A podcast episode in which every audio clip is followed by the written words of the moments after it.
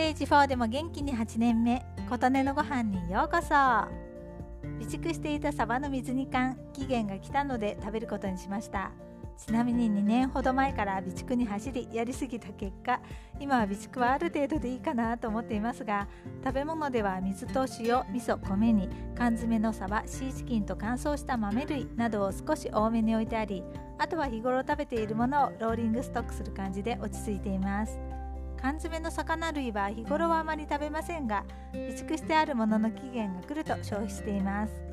その他に2年前ぐらいに買いためたパスタや瓶詰レトルト品などの食材がまだ結構あってせっかくなのでそれも期限が来るまで置いてあります。期限が近づいてきたら食べようと思っています。パスタってものすごく持つんですよね。ずっとしまわれていますがどんどん小麦が苦手になりつつあるのでパスタはこれを食べきったら備蓄用にはもう買わなくてもいいかなと思っています。さて今回のサバ缶はカレーにしました。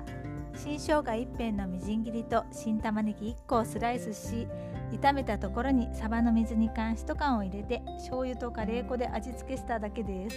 そこにオリーブオイルでソテーしたズッキーニと新生姜を梅酢につけておいたものをのせて出来上がり。サバの水煮缶はやっぱり少し魚の臭みがあるので生姜を入れたりのせたりすると食べやすくなりました。ちなみにセールでとっても安いサバ缶を買った時すごく生臭かったことがあるのでそれ以来あまり安すぎるサバ缶は買えなくなりました。本当は値段ではわからないと思いますがトラウマというやつですね。備蓄用なのでそんなにしょっちゅう買うものではないのでまあいいかという感じでちょっと良さそうなものを買っています。ということで今回は備蓄のサバ缶をカレーにして食べました。というお話でした。あなたの元気を祈っています。琴音のありがとうが届きますように。